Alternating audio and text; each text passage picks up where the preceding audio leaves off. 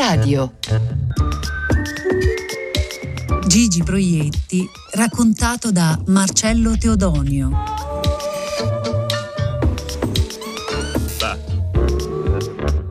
In un suo testo autobiografico, tutto sommato qualcosa mi ricordo, Gigi Proietti scrive che vuole raccontare gli episodi della sua vita senza essere prolissi, inseguendo la semplicità e non la facilità. Ecco, inseguire la semplicità, essere semplice.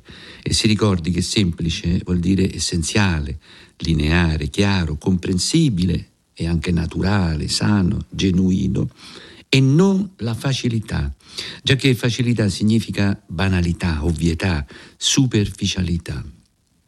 Questa esigenza di semplicità riguardava in effetti tutti gli aspetti della sua vita, vivere con semplicità, non con facilità, già che è fondamentale appunto essere, non fingere, a partire dalla sua professione, già che come scrive è importante essere attore e non fare l'attore. Beh, hai fatto due o tre smorfie già appunto che mi, l'artigiano della faccia, come tu ami definirti, in quella faccia, quella faccia parla. Cioè, Fortunatamente cioè... ho fatto un mestiere che poi ho scoperto mi piaceva molto, ma sai all'inizio non lo sai mai.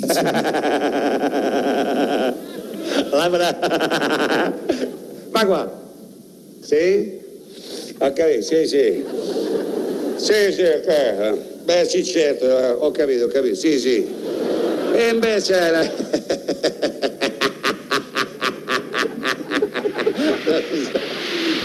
un'officina, ci sono vari momenti, incudine, martello, c'è, c'è tutto qua. Non, non, perché è la mia, ma nella faccia di un attore. Eh, anche di quelli che dicono io non faccio niente. Ho degli attori che in effetti eh, sono talmente interiori che parlo di schermo adesso di, di cinema perché teatro devi fare, insomma, che bah, si vede che pensano, che pensano in una maniera giusta, che sono personaggio. Ah, Rugantino, te dovevamo arrestare. Ah, ma i gendarmi, e che ho fatto di male? Avete sparlato del governatore di Roma e di molte altre autorità. Io? E qua hanno tutto sto sfracello. T'avevo sorvegliato. Chi fa la spia non è figlio di Maria, non è figlio di Gesù, quando muore, falli giù. Gigi Proietti nasce il 2 novembre del 1940 a Roma, dove poi vivrà, reciterà, canterà in teatro, quello d'avanguardia e quello popolare, nei cabaret, nei night, allo stadio, al cinema, in televisione. Dunque un primo dato da ricordare di questa personalità così ricca, ma al tempo stesso appunto semplice, è questa sua identificazione con Roma, una identificazione che lui non ha mai negato, ma neanche mai esibito. Ora però bisogna cercare di capire cosa significhi questa identificazione, già che, come sappiamo e come lo stesso Proietti severamente condannava, nel modello del romano troppo spesso si identifica il bullo, il greve, lo spaccone, lo scansafatiche, il cinico, tutti aspetti negati con forza da Proietti, perché Roma è altro da queste banalità. Roma è una sintesi.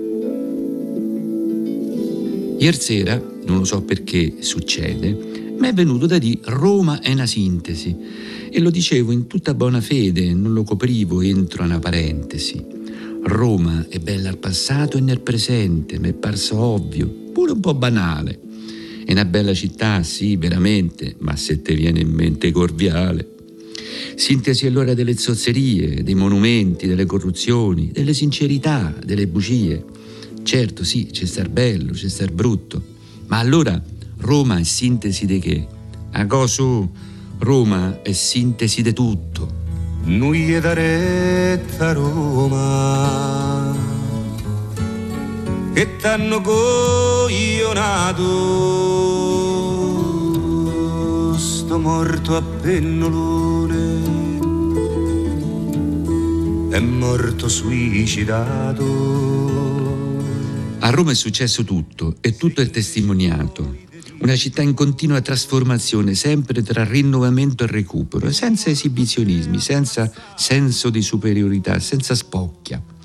Roma si racconta da sola e da sola stupisce, diceva Proietti, una città che gli somiglia, della quale ha rappresentato gli umori e la memoria.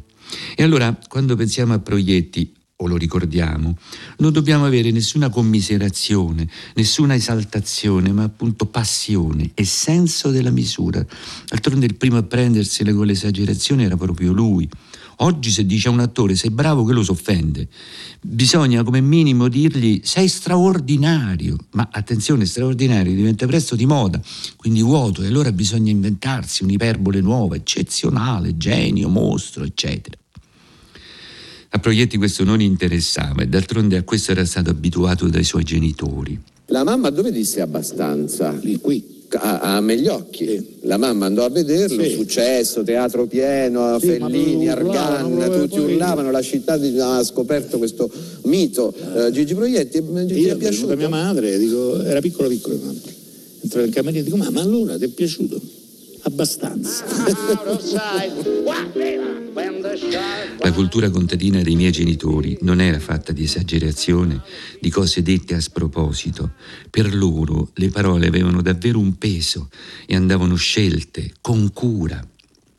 Ecco, scegliere le parole con cura, scegliere la propria vita con cura, con semplicità e non con facilità.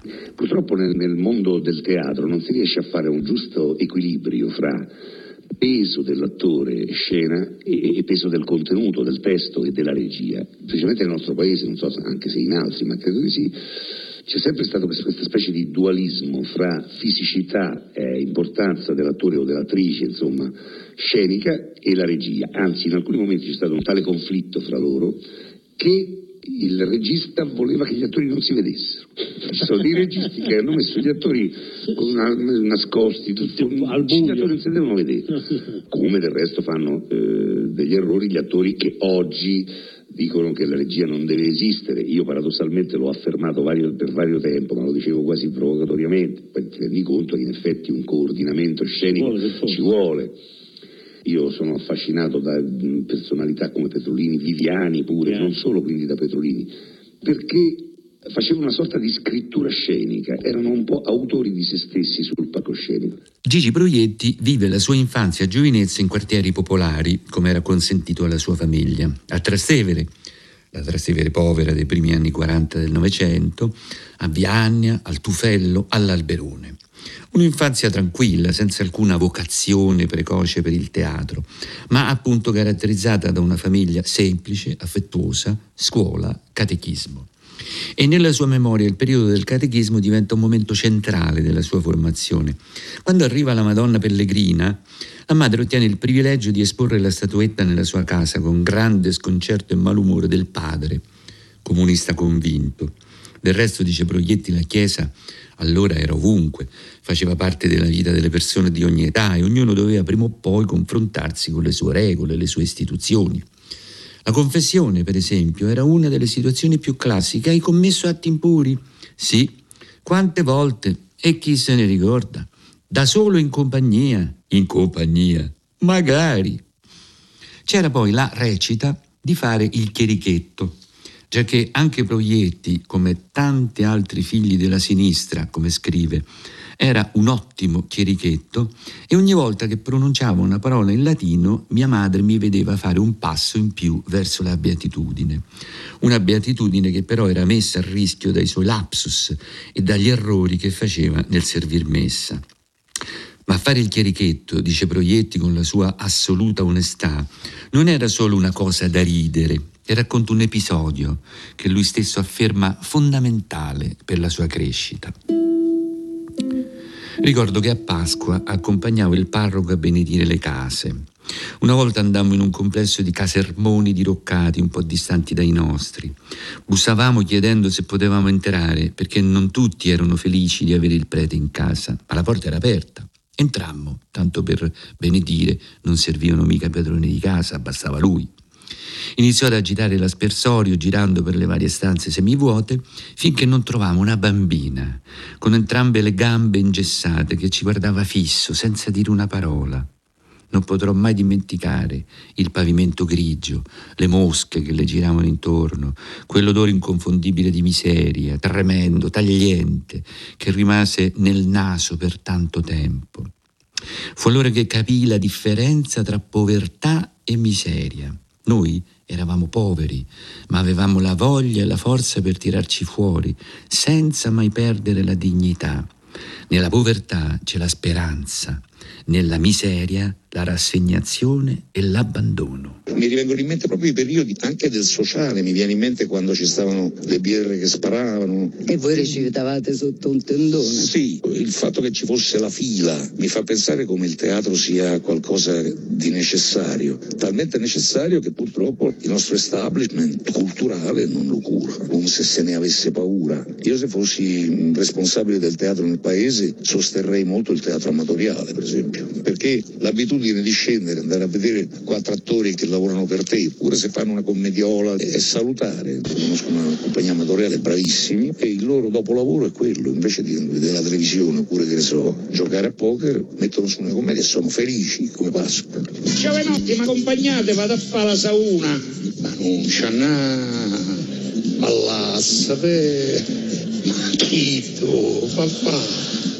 Non posso dire aver fatto parte dell'establishment teatrale. Ma cosa le stava stretto? Chiederei all'establishment quanto gli stavo largo io, perché io per esempio stando a Roma anni e anni e anni, praticamente tolto un'occasione, non ho mai avuto un'offerta di fare un ruolo al Teatro Stabile di Roma, per esempio. Poi ecco l'università, che per chi usciva dal liceo classico come lui era come un obbligo. E Proietti si iscrive al corso di legge dell'Università di Roma La Sapienza, non certo per vocazione, ma perché, come dicevano a casa, sarebbe stato un pezzo di carta che gli avrebbe consentito un posto sicuro nel mondo del lavoro. Proietti è allievo diligente, frequenta, fa esami, va avanti negli studi, ma presto deve fare i conti non solo con il fatto che sostanzialmente della giurisprudenza gli importava poco, infatti alla fine abbandonerà gli studi a sei esami dalla laurea, ma soprattutto con l'incontro con il teatro. E infatti all'università comincia a frequentare il glorioso Centro Teatrale Universitario, una scuola di teatro alternativa all'Accademia d'Arte Drammatica Silvio D'Amico, dove non c'era metodo di studio, ma incontri, lezioni con gente di teatro come Arnoldo Foà, Giancarlo Sbragia, Giulietta Masina e con Giancarlo Cobelli, che insegna mimica e che conduce Proietti al suo debutto sulle tavole del palcoscenico, precisamente nel novembre del 1963 al Teatro Arlecchino di Roma, con un'opera di teatro cabaret, Il Cancan degli Italiani, nella quale musicò e interpretò per dieci minuti un testo di Ennio Flaiano.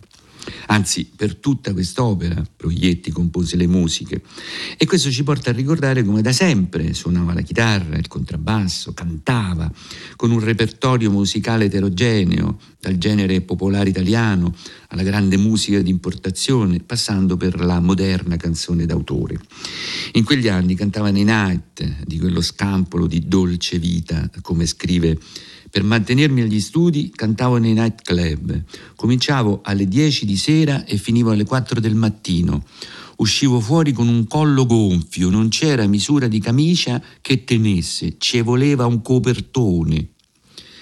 Insomma, in quel periodo, la mattina frequentavo le lezioni, il pomeriggio provavo all'Ateneo, la sera cantavo nei locali notturni. Gli esami non finivano mai.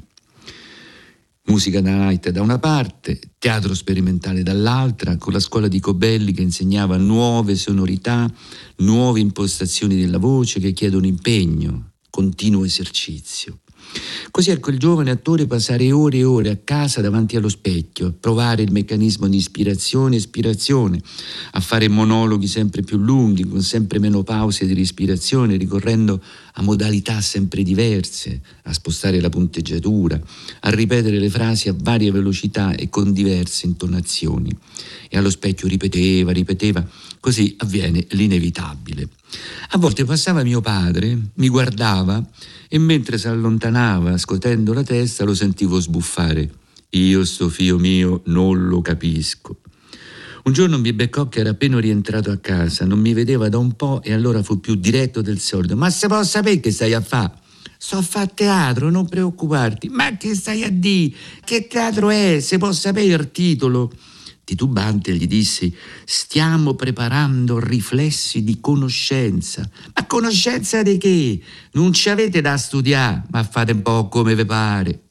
E Proietti davvero fa come gli pare, accelerando nel corso degli anni 60 la propria formazione, le proprie esibizioni, che diventano molto numerose e che propone nei vari terreni dello spettacolo. Il teatro sperimentale col gruppo sperimentale 101, sotto la direzione di Antonio Calenda, gli incontri con Corrado Augias, Andrea Camilleri, con teste di avanguardia il teatro classico col Mercante di Venezia accanto a Paolo Stoppa, il grande teatro del Novecento con Nella giungla della città di Brecht e Romolo il Grande di Dürremat, qualche comparsa al cinema con le piacevoli notti nel 65 con Ugo Tognazzi e Gina Lollobrigida, e La ragazza del bersagliere con Rossano Brazzi e Vittorio Caprioli. E ovviamente ancora le esibizioni come cantante. Non hai fatto l'accademia, non hai fatto le No. scuole. eh, No, ho studiato mimo con Cobelli, eh, molto l'addizione, anche se molti possono avere dei eh, dubbi al riguardo, ma ho studiato, fatto molta addizione. E poi la- questa tecnica formidabile che tu hai nel velocizzare, nel rallentare, Adesso nel... un po' meno perché... quella l- l'hai imparata facendo, l'hai imparata... Sì, Ciarlatani, giocolieri, orchettani, cavadenti, fotomedici, oratori, domatori di stipendi, zanzerini, saltatori, canisaggi, lamentari, saltimbanchi, bonitori, suonatori, mangia fuoco e mangia niente! però per esempio io facevo un monologo, che ne so, tutto con un fiato. Con un fiato come... Io fin da bambino nelle braccia della balia cominciai a fare e feci tutto da me stesso, io mi sgravai, io mi battezzai, io mi cresimai, io mi risgravai, mi ribattezzai, mi ricresimai tutto da me stesso, questo può farvi strapigliare ed è giusto, dovete strapigliare perché non capite niente, io in 5 minuti vi costruisco un pallone dirigibile superiore a tutti gli altri palloni dirigibili di questo mondo perché gli altri vanno per aria e il mio va per terra. Accanto a questa attività davvero intensa c'è da ricordare l'incontro con quella che sarebbe diventata la sua compagna di vita. Nel 1962 infatti conosce un'ex guida turistica svedese, Sagitta Alter, e i due non si lasciano più senza mai sposarsi, tanto che lui stesso diceva di questa situazione siamo antichi concubini. I due convivono dal 1967 e hanno due figlie, Susanna e Carlotta. E a questo proposito va ricordato un altro aspetto della sua personalità, peraltro del tutto discorde da quella dominante nello Star System, e cioè di come sulla sua vita privata Proietti sia stato davvero esemplare, rimanendo sempre molto riservato. La svolta fondamentale della sua vita di artista avviene nel 1970, quando Garinei Giovannini, che erano andati a vederlo in una sua performance a teatro, improvvisamente gli propongono di sostituire niente meno che Domenico Modugno a interpretare accanto a Renato Raschel la commedia musicale Alleluia, brava gente al Teatro Sistina di Roma. Proietti all'inizio resiste alla proposta. Come pensai, commedia musicale? Ma che scherziamo? Ma mi state prendendo in giro? Io faccio avanguardia, questa è roba commerciale. Avevo fatto Molière, Shakespeare, Moravia, avevo portato in scena testi di Gombrowicz, di Picasso, avevo lavorato su Brecht. Pensavo che non avrei mai calcato un palco di teatro per cantare, quello lo facevo nei night, e far ridere mi sembrava svilisse il senso stesso del teatro. Poi accetta, inizia le prove e, come scrive, comincia a prenderci gusto, anche perché era uno spettacolo molto comico e con delle bellissime musiche. La storia è ambientata alle soglie dell'anno 1000. Proietti, nel ruolo di Aldemar, un imbroglione, rimedia da vivere con reliquie e rimedi vari, recita, canta, balla. L'esito è travolgente, un trionfo, un vero trionfo di critica che lo esalta. Ricevemmo premi, finimmo sulle copertine di tutti i giornali e Canzonissima ci ospitò in televisione. È un successo enorme anche col pubblico, con il quale inizia così di fatto un rapporto che non si sarebbe mai più interrotto negli anni successivi. È la svolta. Una botta di fortuna, dice Proietti, perché lì capii che si poteva coniugare il teatro ludico con la qualità artistica, il cosiddetto teatro popolare. Renato, benvenuto a Canzonissima. Vogliamo parlare subito di Alleluia, brava gente. Vogliamo scambiare due chiacchiere. Scambiamo pure due chiacchiere, anche perché lo stiamo facendo al Lirico di Milano, eh, avete capito milanesi? Stiamo facendo al Lirico di Milano.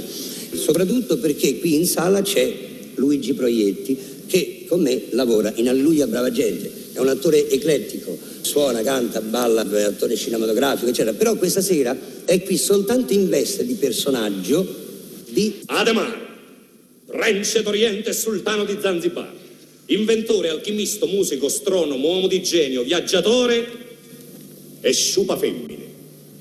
Hai capito? Eh, ho, ho Hai capito che ti petto? Eh, lo so. E tu invece eh, il tuo personaggio come si chiama? Il tuo personaggio? No, io in Alleluia mi chiamo Ezzelino. Zelino assassino, un nistaglie, venacacche, tammacco, ti fiacco, ti spacco, ti ficco in un sacco e ti pisto col tacco. Un nistaglie, bagarozzo, vieni qua, che da strozzo, te spezzo, te scuzzo, t'ammazzo. Per due anni lo spettacolo gira l'Italia, ottenendo ovunque un successo eccezionale. Proietti vince la maschera d'argento e viene paragonato a quello che era uno dei suoi amici più forti e sinceri, Vittorio Gassman, di cui sembra continuare la forza scenica, l'essere proteiforme, la naturalezza espressiva unita a un virtuosismo senza pari, insomma, ancora una volta, la semplicità. Gigi Proietti ha 30 anni e diventa il continuatore diretto della tradizione del grande attore del Novecento. Da qui per i successivi 50 anni la vita di Proietti si snoda lungo i percorsi paralleli del teatro, del cinema, del doppiaggio, della televisione, cambiando generi, raccogliendo altissimi consensi e apprezzamenti dovunque si esibisse. A teatro, con i travolgenti successi dei suoi spettacoli solo in scena, da A me gli occhi please, scritto con Roberto Lerici, iniziato nel 1976, alle recentissime esibizioni di Cavalli di battaglia, autentici tour de force di tre ore di diretta, nei quali Proietti salta dal dramma al varietà, dalla prosa ai versi, dal passato al presente, dalle canzoni ai monologhi. E a me gli occhi please, alla fine arriverà ad avere 500.000 presenze. Accanto a questa attività da mattatore, eccolo impegnato a teatro con le più svariate produzioni, in tutto più di 60, con Carmelo Bene, nella Cena delle Beffe, Gaetanaccio di Luigi Magni, Caro Petrolini, Il bugiardo di Goldoni e poi L'Ediporé di Sofocle con la regia di Gasman, Cyrano de Bergerac di Rostand, Liolà di Pirandello, La morte dell'arcivescovo di Brindisi di Giancarlo Menotti, La pietà di Vincenzo Cerami, Socrate, adattamento di Cerami dai dialoghi di Platone. E poi eccolo nello stesso anno, il 1989, in due spettacoli diversissimi. Il funambolico I Sette Re di Roma di Luigi Magni, regia di Pietro Garinei, uno spettacolo con grandiosa scenografia mobile, orchestra, ballerini, molti attori e cantanti in scena, nel quale fa i ruoli di Enea, Tiberino, Fauno, Luperco, Orazio, Bruto e i Sette Re, e il drammatico monologo Edmund Keane di Raymond Fitzsimon. C'è poi la sua attività di regista di testi teatrali, più di 40 di opere liriche, e la sua attività nel doppiaggio, una quarantina di presenze, Stallone, Charlton Heston, Dustin Hoffman, Richard Barton, Henry Fonda, Donald Sutherland, ma anche Gatto Silvestro e Aladino. Anche in televisione Proietti costituisce una presenza straordinaria, 40 partecipazioni a film, una ventina di programmi, per diventare infine una vera e propria icona con Villarzilla, una pallottola nel cuore e con lo strabiliante successo del maresciallo Rocca. Però Proietti è anche uomo che organizza e dirige teatri, compagnie, rischiando e non poco in prima persona. Nel 1978 assume la direzione artistica del Brancaccio di Roma, con l'intenzione di costituire un grande spazio teatrale popolare al servizio di Roma e dei romani. E al Brancaccio svolge la sua attività di attore e di produttore e di regista. Al tempo stesso, sempre al Brancaccio, fonda il Laboratorio di esercitazioni sceniche di Roma, una scuola di teatro che formerà in una quindicina di anni decine di artisti che si distingueranno per la loro preparazione e la loro versatilità. Questo itinerario diventa poi clamoroso quando nel 2003 fa costruire e poi dirige a Roma, nel cuore di Villa Borghese, il teatro Globe, che rispetta la forma rotonda dell'originale teatro londinese nel quale recitò la compagnia di Shakespeare.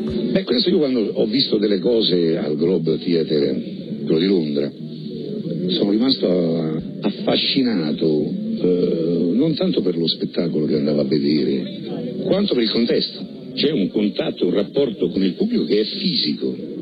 Pubblico in piedi fin sotto il palco, il solo ad essere coperto dell'intera struttura in legno. Teatro puro, senza orpelli o effetti speciali. La vera magia nel cuore di Villa Borghese sarà l'uso della parola, il talento. La capienza totale del teatro è di 1206 posti e il Globe diventa uno spazio fondamentale per la scena italiana ospitando i massimi attori registi e spettacoli comici, drammatici, tradizionali, sperimentali.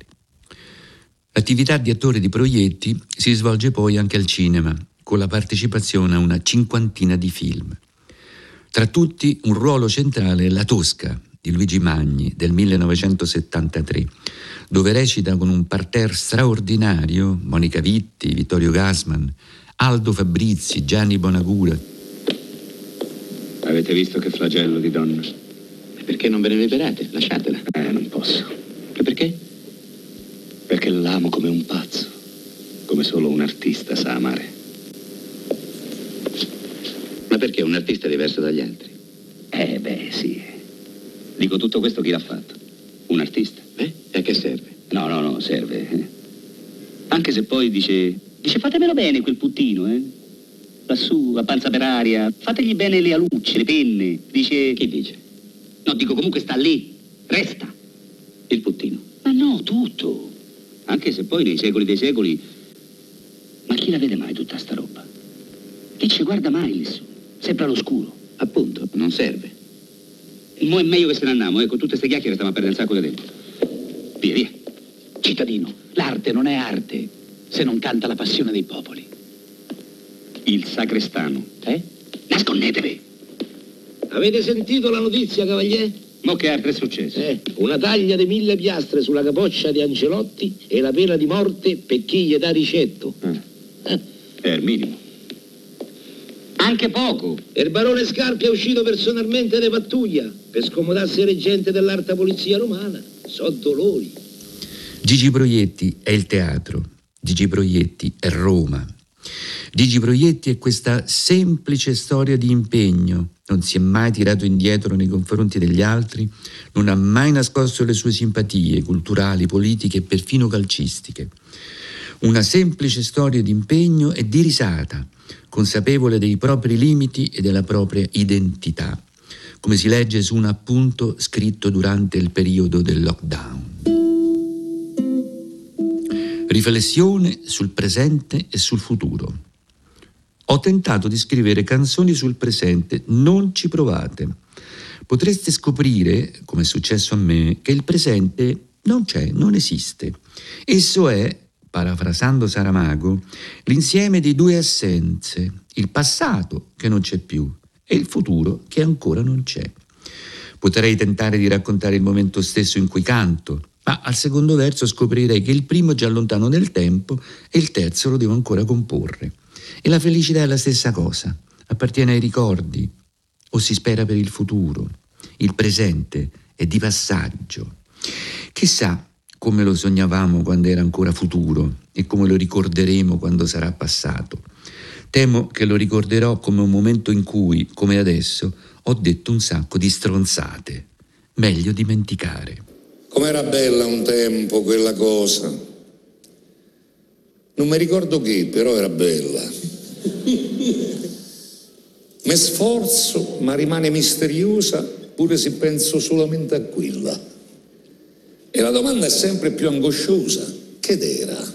La famiglia, mia sorella, un poveraccio, un abito da sposa, la gente, un fiore che sono, una stella, la guerra, no davvero, una canzone, o forse una poesia, la primavera, quando c'erano ancora le stagioni ma non si tratterà di un'illusione, mi venne da pensare proprio ieri sera. Era bella, me sa, perché non c'era. novembre 2020 Gigi Proietti muore a Roma, dove era nato sempre il 2 novembre nel 1940. Marcello Teodonio l'ha raccontato a Wikiradio. A cura di Loredana Rotundo, con Marcello Anselmo, Antonella Borghi, Natascia Cerqueti e Roberta Vespa. Per riascoltare e scaricare il programma vai sul sito di Radio 3 o scarica l'app Rai Play Radio.